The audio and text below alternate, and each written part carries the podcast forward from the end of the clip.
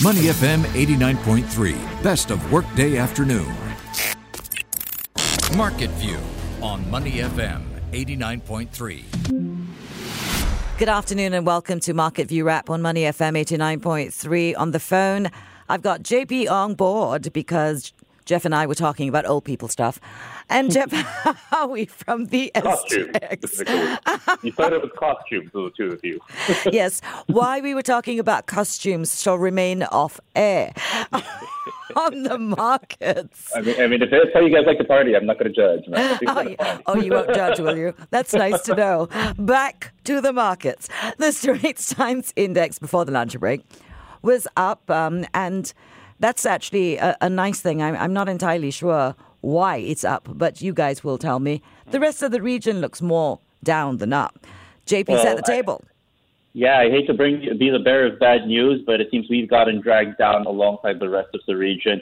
From starting in the green today, Clarissa, we have we are now dangerously close to falling below 2,500. That's a two percent slump intraday for the Straits Times Index, about 764 million Singapore dollars in value turnover. Take a look at the tail of the tape between winners and losers today. There are nine, there are about 300 stocks, REITs, and trusts that are losing ground today, and only 98 winners right now. So this is what the table looks like heading into the uh, second half of Friday's session. You know, across the region, there's also notable losses uh, pretty much everywhere. Uh, the Nikkei 225 in Tokyo down by about 1%. The ASX 200 in uh, Australia sliding by 0.9% today. Uh, the KOSPI also down by 1.7%, but some of the biggest losses, most notable losses across Greater China today. The Taiwan weighted stock exchange in uh, Taipei has slumped by 1.5%. Shanghai and Shenzhen both down by more than 1.6%. But the biggest drag, and I think the biggest uh, uh, dampener, at least, for market sentiment across the region is the Hang Seng. Well, as we speak, the Hang Seng today is has fallen by about 1,360 points. That's a 5.6% plunge for the Hang Seng and has now fallen below 23,000 points. Now, as we know, the big event right now is also with uh, the National People's Congress in, in mainland China, where they scrapped the uh, full year um, their economic growth target, saying that they're going to focus on securing jobs, protecting jobs, and making sure that they can uh, they can at least uh, uh, soften the blow of the COVID-19 pandemic and make sure that this uh, that this does not impact uh, the the mainland Chinese economy too hard. Um, they have said that they are still planning to abide by the terms of agreement with regard to the Phase One U.S.-China trade deal, despite the growing U.S.-China trade tensions. They're also elevating or expanding their budget deficit to about 3.6 percent, and also increasing uh, defense spending, but at the slowest rate we've seen in years. But the big, uh, one of the bigger and more important things that they've noted out in uh, out, out in Beijing during the NPC is that they are passing a securities law in Hong with regards to Hong Kong. This is a securities law that they say had to be enacted because they, the Beijing or the National People's Congress has come to the conclusion that it was impossible for Hong Kong's Legislative Council to pass a national security law to enact Article 23 of the Basic Law given the political climate. And they say because of this failure, the NPC has decided to take the reins and enact this law. Basically, it makes it, uh, it is now prohibiting acts of treason, secession, sedition, or subversion uh, in, in, in uh, Hong Kong. And it's apparently some opposition politicians have said that the, that uh, that the time is now to to uh, to not allow acts like desecrating national flags, defacing the national emblem in Hong Kong. Of course, this could raise a lot of political issues and also a lot of political tension in that particular city. We and uh, and could stir potential uh, protests again on the street as we saw on the street as we saw last year. The other thing too is that uh, the U.S. government also has uh, are, is currently trying to review whether or not Hong Kong will qualify as a special or a an, or a uh, or a favored uh, favored trading partner and treaty treaties partner if they remove that also, it could remove a lot of these economic privileges that Hong Kong enjoys and is one of the pillars as to why they are regarded as a global financial center. So basically, there's a lot of economic and a lot of political um, undertones behind this or implications uh, uh, from, from, this particular decision. And I think that's what's keeping Hong Kong down. But keep in mind that, that a lot of markets also intrinsically tied to Hong Kong, including here in Singapore. And that's why you're seeing uh, the, the Straits Times Index maybe commiserating with the Hang Seng today, but definitely the uh, mood across the region has taken a turn for the worse, at least judging by today's session. 2,501 is where the STI is sitting now.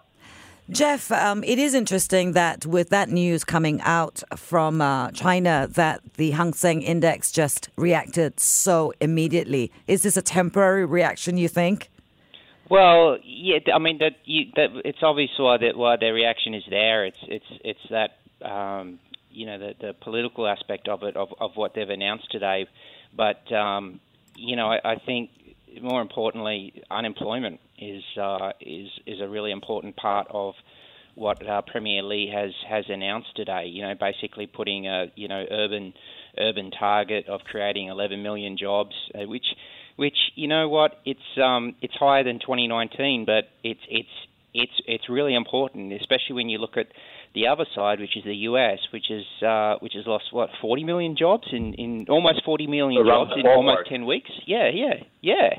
Um, so I mean, the job part, the infrastructure bonds, the urbanisation is a really important part of the speech today as well. And then, yeah, of course, they, they've addressed the uh, the security issues in in in Hong Kong. Um, and obviously there there is a theme that China really is uh, is trying to, you know, as, as JP said, do away with the hard target, but at the same time do everything it can to improve employment and opportunities in in in China.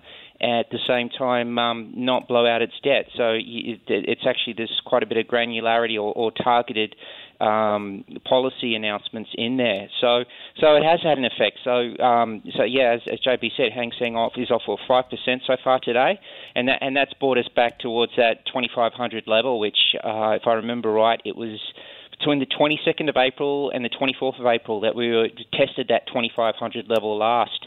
Um, but nonetheless, it's it's you know on the week it's it's it's not too bad. I mean, the, the it's been a mixed week. Uh, the STI it did begin the week stronger. It, it, it uh, last Friday it ended at 25.23, and it, it got up to as far as 25.81, I think, on the Tuesday close. But then gradually declined over what, the last two and a half sessions to, to at this 2,500 level now. But as I said, it's mixed because if you look at the REIT index, the iEdge S-REIT index, that's actually up two percent so far this week, uh, and that's being led by Fraser Centrepoint Trust. Um, that's up something like 10% this week, uh, from you know $1.99 a unit on Friday up to around $2.20 a unit now, um, and that's a that's a that that that's interesting because that that's that REIT. Uh, you know, many of the listeners would know, be familiar with uh, many of its properties. It's suburban retail properties. I think its largest uh, uh, Causeway Point, North Point City, and Waterway Point, if I'm if I'm not wrong. And um, you know, it, it reported its numbers almost a month ago. Um, revenue was down almost one percent year on year. I think gross revenue, and uh, and of course they did decide to implement 50% of their, uh, you know, to retain 50. They did decide to implement uh, a retention of around 50% of its distributable income. Hence, the um, the the uh, DPU was also down around 50% year on year. But what's interesting is um, it's it's had uh, of all our stocks, it's had the fourth highest net institutional inflow for all our stocks over the past four sessions, and it also has uploaded on its um, on our uh, SGX corporate announcement page a pretty comprehensive investor presentation. Uh, I think for the Citi Pan Asia Re- Regional Investor. Uh, a virtual conference this week. So, uh, you know, listeners might be interested in seeing that. Other, other REITs that led that iEdge S-REIT index were CapitaLand Mall Trust, I think Mapletree Commercial Trust, CapitaLand Commercial Trust, um, and of course Far East Hospitality Trust. So there's been there's been some pretty big movers here, and and uh, if, from a China angle as well. Um, uh, outside of the REITs, Yoma Strategic Holdings has, has been really strong. It, it's it's it's it went last I looked, it was down 10% today, but it's up 10% on the week because um, you, you know Yoma, of course, it, it's the business with uh, the you know somewhat of a diversified portfolio, real estate, consumer uh, equipment and financial services in Myanmar, and 99% Myanmar and 1% China. And on uh, on Monday, they announced Wave Money and the uh, infamous Hangzhou-based Ant Financial Services Group, which you know operates Alipay. Uh, they announced a, a strategic partnership to promote financial inclusion for uh, you know the, obviously the underbanked, the unbanked uh, communities in Myanmar. So um, that Wave Money too uh, itself is is a joint venture between Yoma Group and Telenor Group. So Um, the interesting things here in Southeast Asia, uh, with a little bit of a, of a China angle as well, that um, have been, uh, I guess, giving investors plenty to focus on at home, as well as obviously these big policy meetings. Okay, let's look at the, the, week. Some of the star performers from the week were Perennial, SPH. How are those stocks doing today, given the, the different the change in direction? Uh, well, you have seen SPH unfortunately fall back down to earth, and uh, I hate to say this, but the parent company of the station is now slumped by about four and a half percent. One dollar and forty nine cents is where SPH is trading at the moment. Perennial in today's session, up by about 2.3%, about 65 and a half cents. So there's a bit of divergence there. I think it's just uh, you're seeing a lot of losses really hampering the uh, the Straits Times Index today, which is why you're seeing SPH also being dragged down. Um, there are a handful of notable gainers today. Uh, interestingly enough, you have Singapore uh, Singapore Airlines SIA uh, among the few survivors today on the local benchmark. They're up by about half a percent, three dollars and sixty six cents a piece. Mapletree Logistics Trust, one point one two percent, one one percent in the green today. Um, keep in mind that on May 29, I believe they are set to be added to the MSCI Singapore Index. Also, so perhaps this could also just be the slow but steady start of uh, momentum supporting Mapletree Logistics Trust the banks are not doing too well. And uh, interestingly enough, OCBC, far and away the worst performer of the big three, they've fallen by 4.3% in today's session. And we also have to highlight that uh, all the stocks in the House of Jardine have also uh, declined. As we know, Jardine, uh, the, the Jardine Group, also very, very strong and very much uh, connected to the city of Hong Kong. Um, we're seeing Jardine Strategic down by about 1.4%. You're seeing uh, Jardine Matheson down by 2.4%.